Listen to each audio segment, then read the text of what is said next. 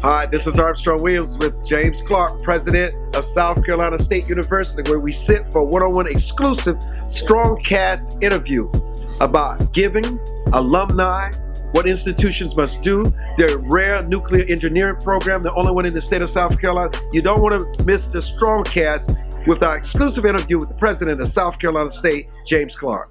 Is your current mortgage rate 4% or less? Call United Security Financial today. Rates are excellent and property values are increasing. Are you looking to get equity from your home, lower your interest rate, remove mortgage insurance, or consolidate debt? Think United Security Financial.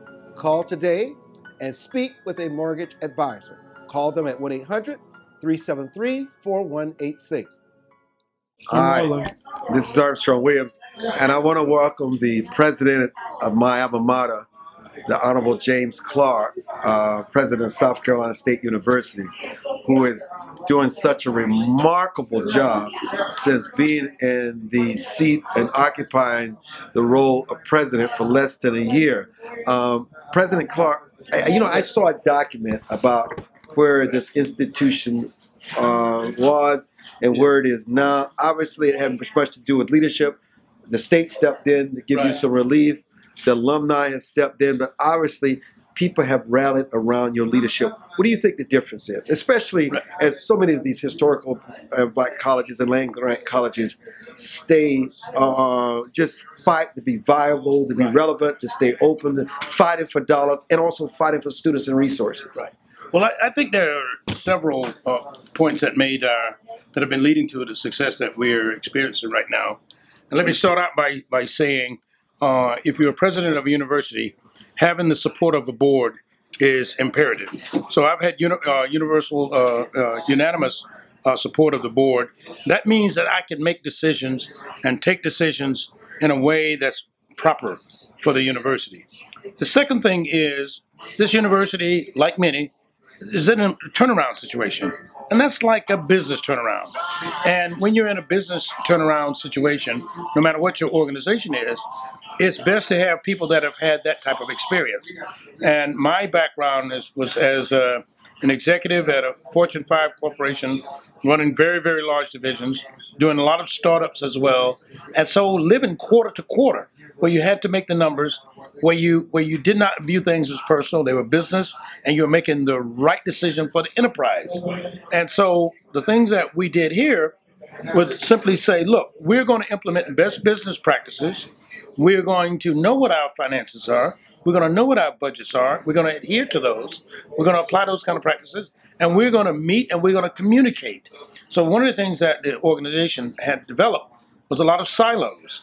So people within their organization might talk to each other, but they didn't talk across organizations. So you have a lot of ways, a lot of duplication, a lot of false starts, and things not getting completed. And sometimes you just have to make tough decisions. So it's taking a very tough decision is part of it as well. As a result, we were able to uh, take an organization. By the way, I was part of the seven-member board and um, served as vice chairman for one year. Then last year, July, I was asked to serve as president.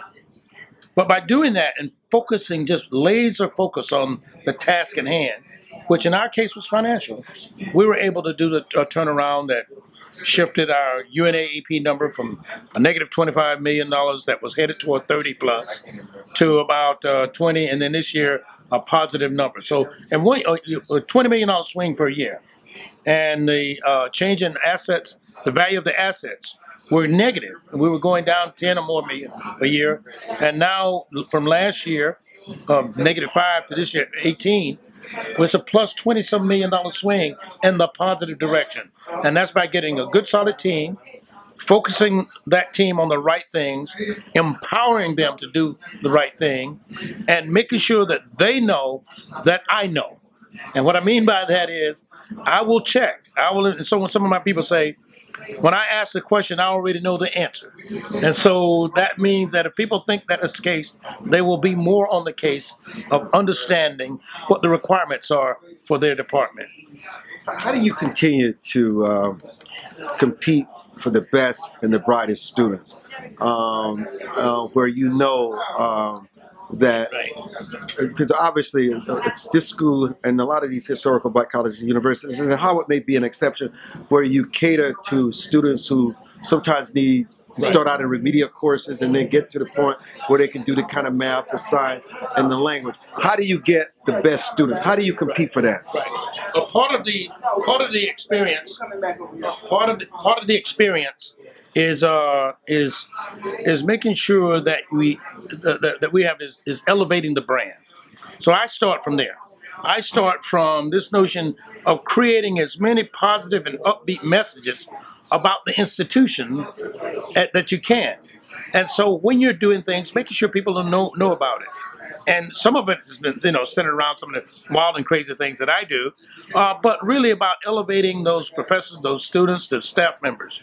And as you do that, then you can approach those those students and show them examples of the success that uh, others have experienced, uh, others who have come here, no matter what the no matter what uh, area they might have been.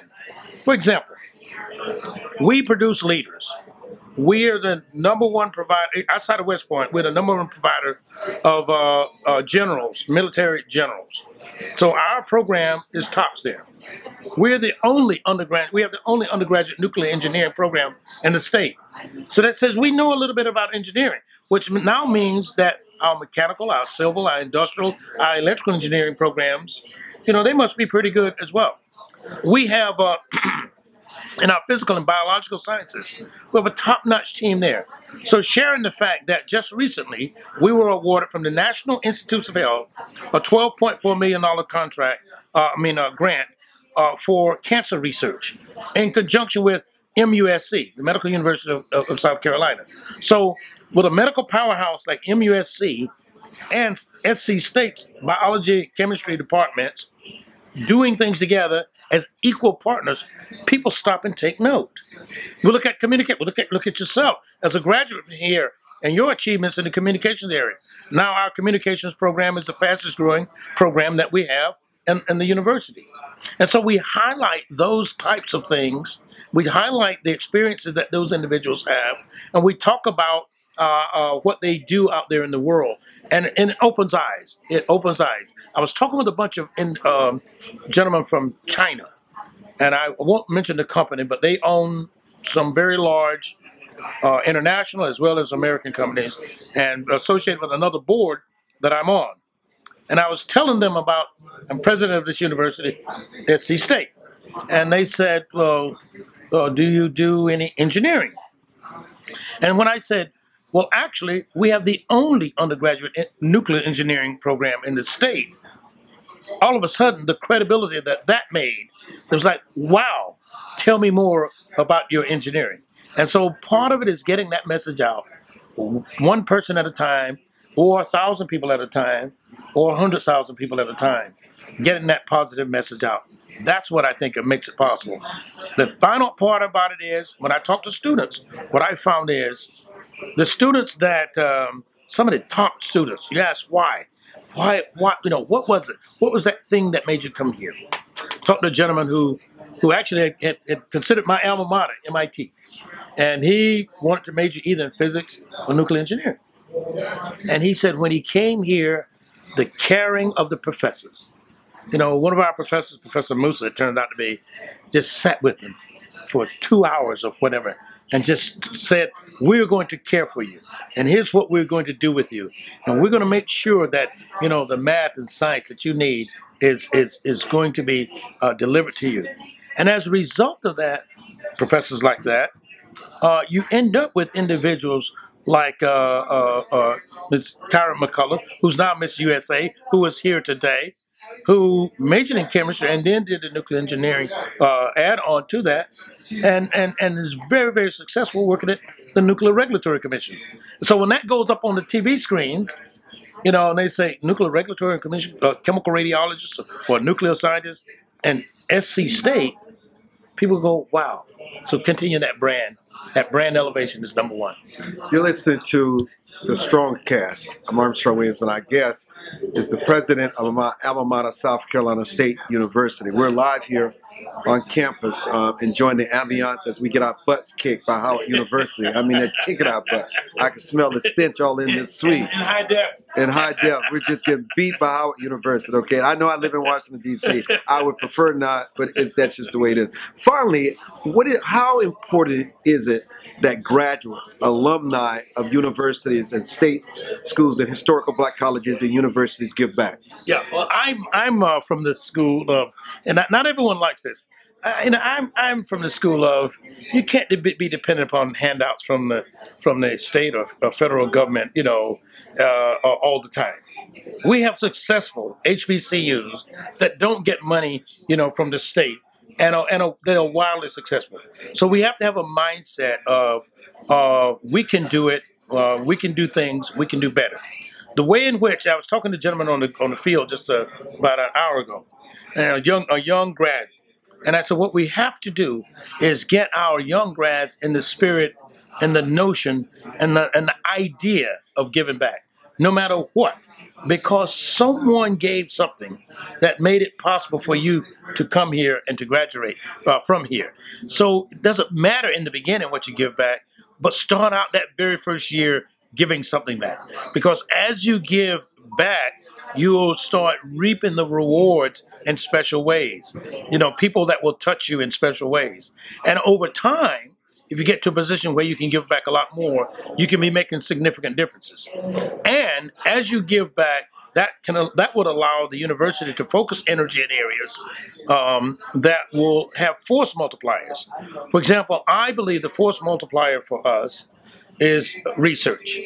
And so if we can get activity going in certain research areas based on some giving that we get, then we go out and get these large uh, uh, um, uh, research grants, National Science Foundation, National Institutes of Health, Department of Energy, Department of Defense, etc., uh, then that's what that's what will make the difference for us. Because I think we can get an order of magnitude more money doing that. The combination of outreach and support, uh, outreach to and support from our alumni, and doing more research, an order of magnitude more money than we'd ever get from a state appropriation.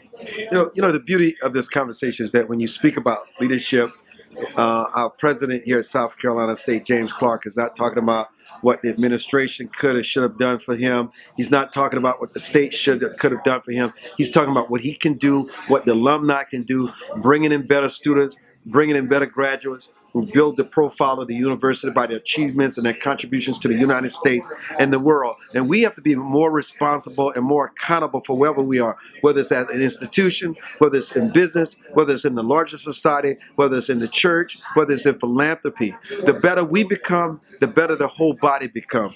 Because listen, one of the things I find that the hardest work I do every day, 24 hours a day, is working on myself. And when I work on myself 24 hours a day, the world automatically around me improves. So work on yourself, be a better person, and therefore you will have a better world. Your final comments, Mr. President?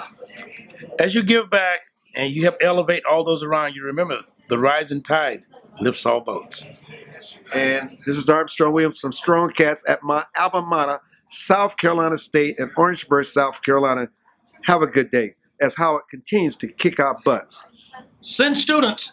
Send, students. Send football players. App, send sports players. All right, good day, everybody. Thank you for listening to this episode of the Strongcast with your host, Armstrong Williams. This week's episode of the Strongcast has been brought to you by United Security Financial Group.